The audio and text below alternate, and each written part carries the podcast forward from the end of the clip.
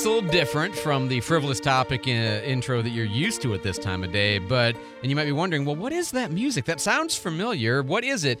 That is the theme music from The Offer, a mini series of eight episodes that is available on Paramount Plus featuring our in studio guest today, Lou Ferrigno, who you may also know as um, he did a little show in the 70s called The Hulk and uh, The Incredible Hulk. And he was, of course, that. And many, many, many. I mean, the list of things that he has been in is uh, more than 70 different appearances. But uh, he joins us now in studio because he's in town for Pensacon. Lou, welcome back to the Pensacola Morning News. Thank you. I'm very excited, especially, uh, you know, I see an, an, improvement here. But the last time I was here for two years ago, uh, they had the hurricane situation. Oh, yeah. yeah. That would have been just post Sally, right? Pretty messy, yeah. Oh man, well, good to have you. Thank you for Thank joining you. us today. You were over at our sister station, Cat Country, talking on the radio. We're your first stop of the day, so thank you for coming out early. I appreciate that. Thank you. I'm happy to be back. Great. So you've had a couple of things going. First of all, I just want to say the offer, um, big success on that, and you're now working on a new thing called The Hermit that just finished. Is that yeah, right? I have three or four more days of shooting because Okay. of the actor strike. Everything was kind of put on hold.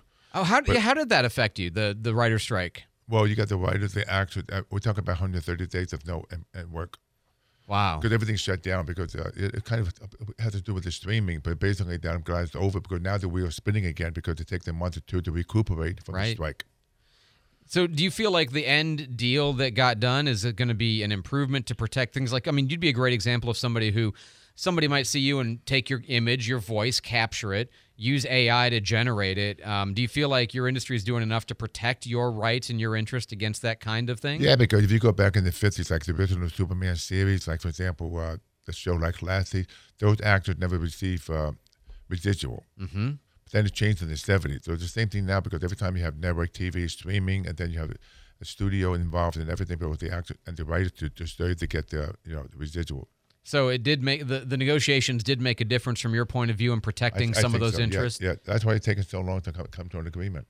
How, how what's been the effect in the industry of that lag of that like you said that long time when people were out of work obviously people suffered going through that but then that means that the kind of the pipeline of new material is backed up for quite some time before we can get back into the Well, it swing of also it affects all the talk shows and everything because Yeah. the writers write jokes for the show, uh, especially for movies. So it, it's been tough. is it back to normal yet Almost, I would say, because I talked to my manager when she said the wheel's spinning again because it's been like a couple months recuperating.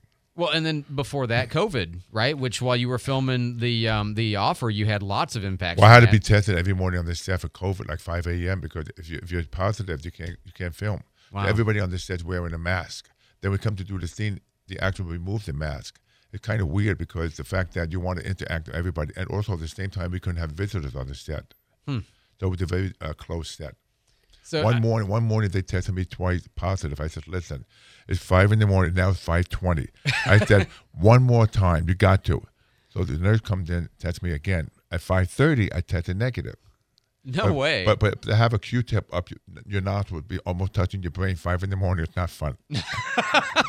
and and and regardless of that, having to wear the mask around is inconvenient, especially as actors. I Oh, yeah. I mean, it's like you're. Correct me if I'm wrong, but uh, your industry is built on sort of the aura or the air or the just that general sense of you're in the mood and the character, and you got to continually inter- be interfered with by the thing. I can't imagine that was easy. It was hard, very hard. So you one of the things that you're doing, like after you get done here, you're going over to uh, NAS Pensacola and you're going to talk to some kids, right? Which is like a passion of yours. To Oh yeah. what what kinds of stuff do you share with them? uh, motivate them because when I was young, I had to overcome adversity. I was bullied as a kid because of the hearing and speech situation. They called me deaf mute, deaf Louis. So basically, that's why I'm happy about this con because as a kid, I would love to have a con to attend myself. It gives a lot of hope because everybody has a superhero connection in ourselves, and we connect that. We go through different, uh, like especially at Pensacon, you see the favorite celebrities to make that connection. People that you follow for many years, you get to see them in person. So it's very exhilarating. And, and even the premise of most of your superhero concepts, a lot of times it's the you know their their second identity is sort of weak or unimposing, and but they can be the superhero. And it, I, you know, I mean, I was a big comic book reader as a kid. I wasn't a particularly big, strong kid, and it gives you that kind of sense of vicarious power to identify with these people, and it makes them think that they can do anything and stand for justice and help people, right? Well, it's amazing because when I was a kid, I had to read comic book to escape the pain uh, from my imagination. But it's funny that I got involved in bodybuilding. But when I did the Hulk pilot, At the time, Spider Man and Captain America failed as a TV series. But I had no idea that that show would be 50 years later open all the doors for the superheroes. And now we have uh, Comic Con, like Pensacon. It's amazing because before you have comic convention, but now this show here is like it's a pop culture, like family comes with kids. The old days you have a, comic book convention, but now everybody knows about comic book convention, which is great because it, it's nothing to do with uh, blood, sex, or violence. It's very exhilarating. It's, very positive. When, when in your life, because you, I mean, as you said, you were teased and bullied as a kid because of your speech impediment, hearing loss Right. related speech impediment. Um, and then you went into bodybuilding, which Right. you were tremendously successful. And then, of course, you went into acting and a lot of things since then. Was there a point in all of that where you felt like you had turned, where it had gone from being frustration and this, I mean, bad feelings to being where this is really working. I'm really arriving. I'm really succeeding. Things are going to be good for me. Well, I'm very driven. I have dreams, and I can't. I, they knock me down, I get up again because I can't take no for an answer. That's why a big achievement for me was two years ago when I received a cochlear implant. I mean, especially because I have a profound hearing loss. But you know, it affected my speech, affected my uh, listening to people. So the nice thing is the fact that gives a lot of hope to people, especially when people get older, they lose the hearing, they isolate themselves, they get angry. But the nice thing about the cochlear implant, once you have a cochlear implant, you never lose any more of that hearing until you pass on. So I like I like changes. I like the risk. I like challenges. It's, it's exciting for me because you only live once, and you have to follow your dreams. Because if you don't take action for yourself, nobody's going to give you the action. You have done so many things like that. We're going to come back to Lou Ferrigno here in just a second. Let's get a quick traffic on the fives from Jake. Oh, don't go to me for traffic now. Everybody's cool out there. There's no accidents or, or slowdowns to report. Let's get back to this. All right, fair Walker enough. with the traffic on fives. You you are uh, let me see. You're deputized as a law enforcement officer in uh, L.A. and also in uh, one other jurisdiction. But you've also here when you came last year. You you have multiple deputizations No, no, I, deputizations, I'm a certified deputy in LA, San Jose Obispo. When you get deputized other states, it's honorary. But I have police powers in California. I've been honorary deputized in 25 different states. Mm. And, and one of these states over here is great because the fact that I like to do the meet and greet and give back, then- because a lot of officers, they put their life at risk. Mm-hmm. And p- sometimes people get a bad impression about police officers. They don't know what it's like to put the uniform on, knowing that you're putting your life at risk to protect life and property. And last time you were here, I think two years ago, you were uh, honorary deputization here uh-huh. by Escambia County Sheriff Chip Simmons. Is that right? Yeah, exactly.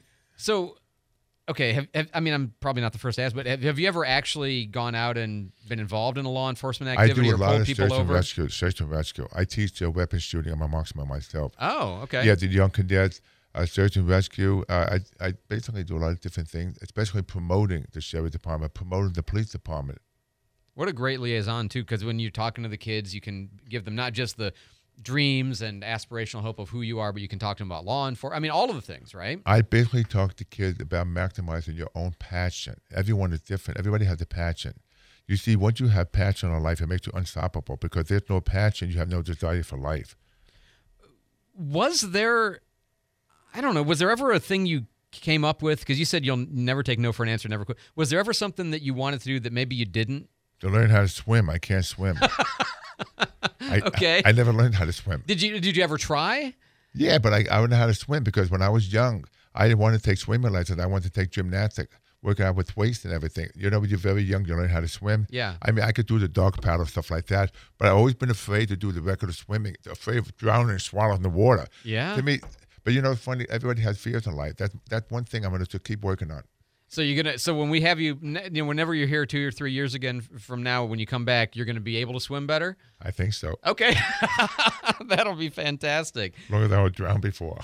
Well, you know, one one last thing before we let you go is um, uh, obviously, you know, you're in the International Sports Hall of Fame. You've done Celebrity Apprentice. You were actually in the Trump administration. You worked on the uh, the Presidential Council on Fitness and Sports and Nutrition. Um, outside of acting, outside of health and fitness, the two things that we know you the most for. Wh- What do you do? I mean, you're a family man and all of that, but what what do you do that brings you joy outside of those main endeavors? enjoying people every day, look for the best in people, enjoying life to its fullest. Because the past is gone. I- want to enjoy every minute of the life. Like, for example, I don't like to waste time. I don't like to sit around. You cannot buy time. You can't. So you have to maximize that time you have. Well, uh, Lou, it's always a pleasure. Every time I talk to you, I just uh, Thank you. I I am. I know I'm not the only one. I always get a get a smile.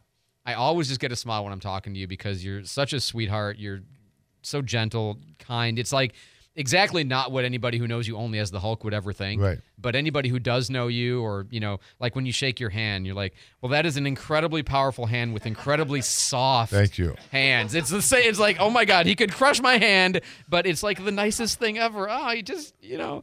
So, uh, Lou, thank thank you for being you. Uh, thank you for the entertainment product that you Thank- made for us for all these years, and thanks for coming to Pensacola. My pleasure. Anytime. Thank you. Uh, 851 here on News Radio 92.3. I'm Andrew McKay.